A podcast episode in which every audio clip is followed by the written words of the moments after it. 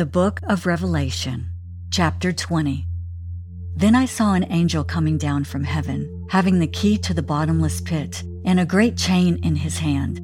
He laid hold of the dragon, that serpent of old, who is the devil and Satan, and bound him for a thousand years. And he cast him into the bottomless pit, and shut him up, and set a seal on him, so that he should deceive the nations no more till the thousand years were finished. But after these things he must be released for a little while.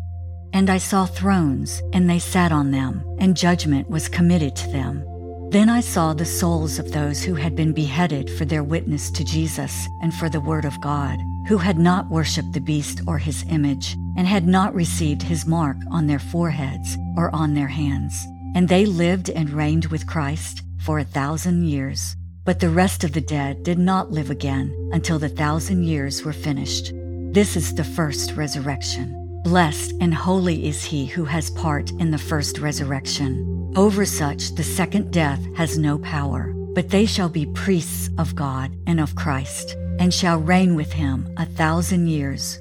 Now, when the thousand years have expired, Satan will be released from his prison and will go out to deceive the nations which are in the four corners of the earth Gog and Magog, to gather them together to battle, whose number is as the sand of the sea.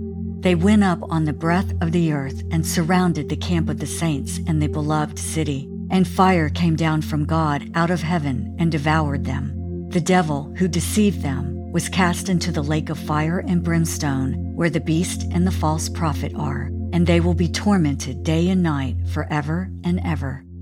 Then I saw a great white throne and him who sat on it, from whose face the earth and the heaven fled away, and there was found no place for them. And I saw the dead, small and great, standing before God, and books were opened.